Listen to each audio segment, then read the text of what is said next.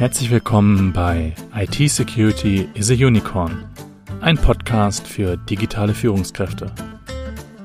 Dieser Podcast wird gesponsert von BISA, der Bernards Information Security Academy.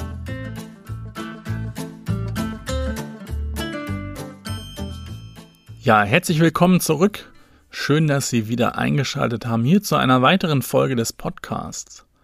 Und heute möchte ich Sie mitnehmen, mitnehmen auf eine Reise in ein Netzwerk, welches mit den uns bekannten Netzwerken seit vielen, vielen Jahren friedlich oder ja vielleicht nicht ganz so friedlich, aber immerhin koexistiert. Der Name ist Programm das Darknet. Und wie dunkel es dort wirklich ist, wo die Unterschiede zum Internet, wie wir es kennen, liegen und warum so oft organisierte Kriminalität mit dem Darknet in Verbindung gebracht wird, darum soll es heute gehen. Um zu verstehen, wie dieses Netzwerk funktioniert, sollten wir uns zunächst einmal einen Überblick darüber verschaffen, welche Bereiche des Internets wir und damit meine ich mich und Sie tagtäglich nutzen. Und egal, wo Sie gerade diesen Podcast hören, Sie befinden sich mit ziemlicher Sicherheit im Clear Web, oft auch als World Wide Web oder Sie kennen es auch als www. Dieses Netzwerk ist sozusagen der sichtbare Teil des Internets, also auch der Teil, in dem Sie shoppen bei diversen Webseiten, in dem Sie chatten und Podcasts wie diesen anhören. Dieser Bereich wird auch von Suchmaschinen erfasst.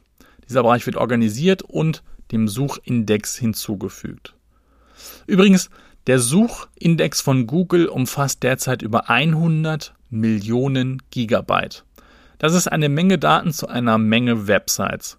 Doch tatsächlich ist es nur die Spitze des Eisbergs, denn demgegenüber steht das sogenannte Deep Web, welches über 90 Prozent des gesamten Internets ausmacht und damit zu den umfangreichsten Bereichen gehört. Wenn Sie in Ihrem Unternehmen also Microsoft Outlook einsetzen, dann steht der dazugehörige Server idealerweise im Deep Web. Auch Fileserver, Datenbanken ebenfalls Deep Web. Grundsätzlich steht der Bereich zwar allen offen, die meisten Online-Dienste werden aber durch Firewalls und weitere Komponenten geschützt. Schließlich sollen ja nur die eigenen Mitarbeiter Zugang zum E-Mail-System haben. Trotzdem muss der dahinterstehende Server online und auch zum Beispiel für Mitarbeiter im Homeoffice zugänglich sein. Zu diesem Thema kann ich Ihnen auch Folge 17 unseres Podcasts empfehlen, E-Mail Security, oder Folge 2, die Tipps zum Homeoffice. Fakt ist, der Dienst hängt am Netz und ist damit auch angreifbar. Aber er ist eben nicht ganz so leicht zu finden wie im Clear Web. Das liegt daran, dass es sich in der Regel um zugangsgeschützte Dienste handelt und Suchmaschinen den Inhalt nicht erfassen können und sogar gezielt blockiert werden von eben jenen Firewalls. Denken Sie zum Beispiel an ein Telefonbuch.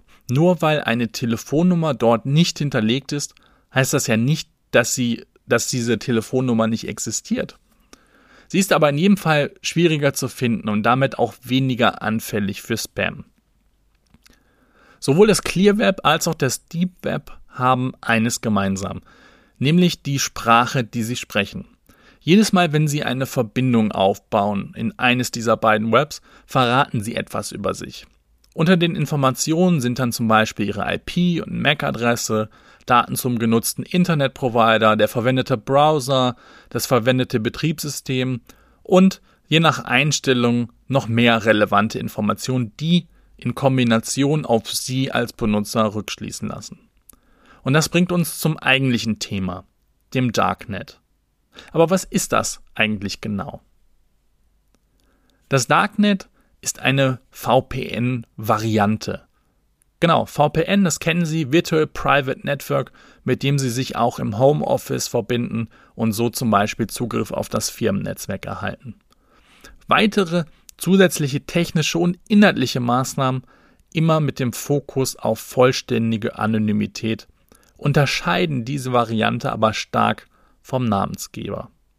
So wird keine Verbindung wie bei einem klassischen VPN-Dienst über ein entsprechendes Gerät oder einen Anbieter aufgebaut, sondern eine Peer-to-Peer-Verbindung, kurz P2P, hergestellt. Das soll heißen, die Benutzer verbinden sich untereinander und miteinander. Jeder Benutzer ist dabei gleichberechtigt. Die Dezentralität solcher Verbindungen ist ein erster Garant für die Anonymität. Der Datenverkehr wird also über ein weit verteiltes, komplexes System von Servern geleitet. Und das wohl bekannteste Netzwerk ist das Tor-Netzwerk, welches sogar einen eigenen Browser mitbringt. Vielleicht kennen Sie den oder haben schon einmal davon gehört. Die Anwendung lässt sich ganz einfach runterladen, sie wird installiert, automatisch konfiguriert.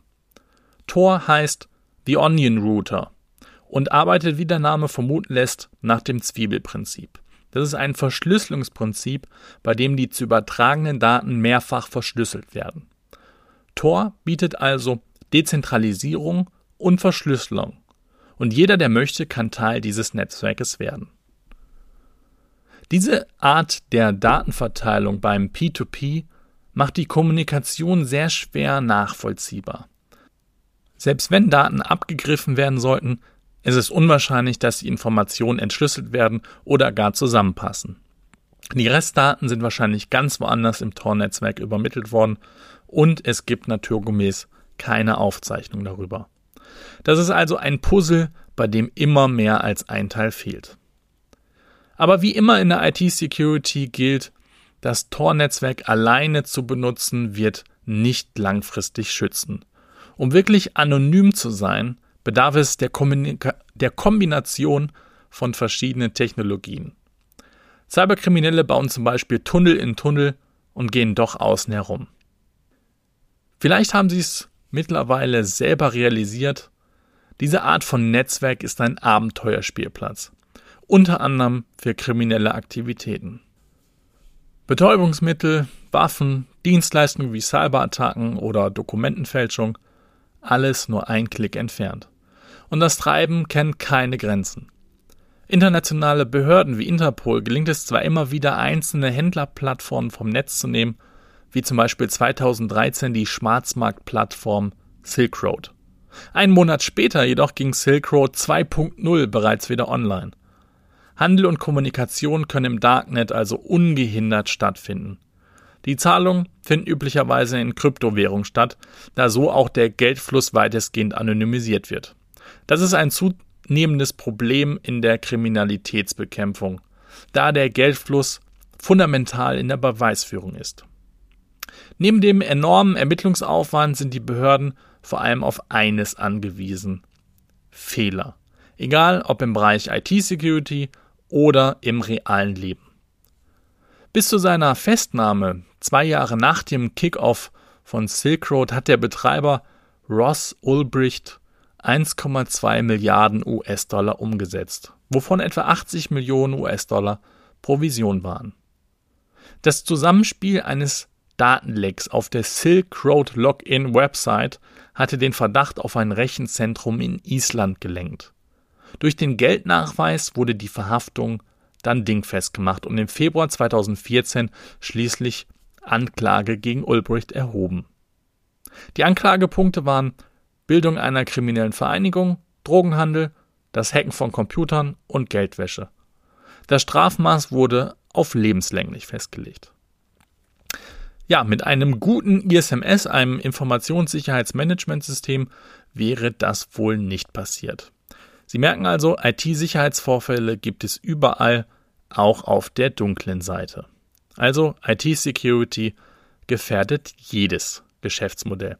Schützen Sie Ihres. Wenn Ihnen gute, ehrliche Einsatzmöglichkeiten für das Darknet einfallen, dann schreiben Sie uns gerne unter podcast.bisa-bonn.de www.podcast.de.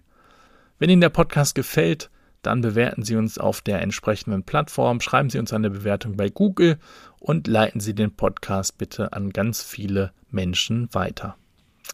Alles Gute für Sie, bleiben Sie sicher. Ihr Sebastian Halle von BISA.